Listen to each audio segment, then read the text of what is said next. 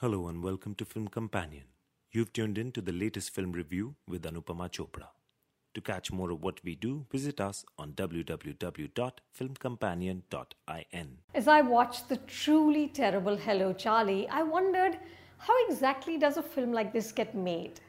Did writer director Pankaj Saraswat sit in the swanky Excel Entertainment office and actually narrate a story in which Jackie Shroff spends most of his time disguised as a gorilla?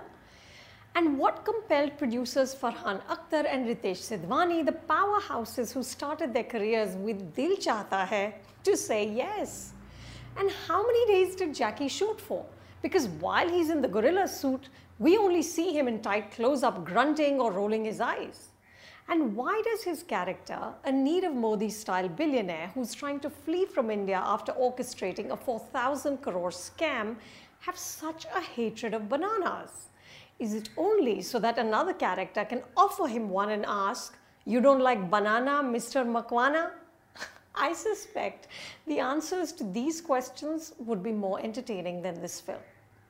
Hello Charlie is one of those films that just defies reviews because I'm not sure I can properly explain how excruciating it is to watch. The plot revolves around Makwana attempting to get to Diu where he will leave for Dubai by boat his girlfriend Mona, presumably named after the iconic mall Mona from Ajit movies, decides that the best way would be for him to be in a monkey suit. Aadar Jain plays the titular Charlie, an honest, earnest boy who can't seem to get anything right. Charlie is hired by Mona to take the disguised Makwana in his truck. On the way, there are several misadventures. Maybe Jackie enjoyed playing, as a character says, Bandaron ka Hrithik Roshan, but for the rest of us, it's mind numbing. I could feel myself getting stupider with every scene. These include a circus item song, a game of chess that Makwana in the gorilla suit plays with a drunk veterinary doctor, a real gorilla who adds to the confusion, and a forest ranger who shoots Makwana with a tranquilizer gun. Through its duration, the film stays defiantly bad almost as though someone dared the makers to scrape the depths of awfulness.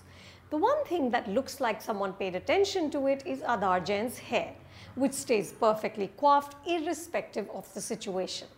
I also enjoyed Jackie's wardrobe, which ranges from this expensive looking printed bathrobe to a snazzy jacket with flowers. Maybe that's what convinced him to play the banana hating Makwana.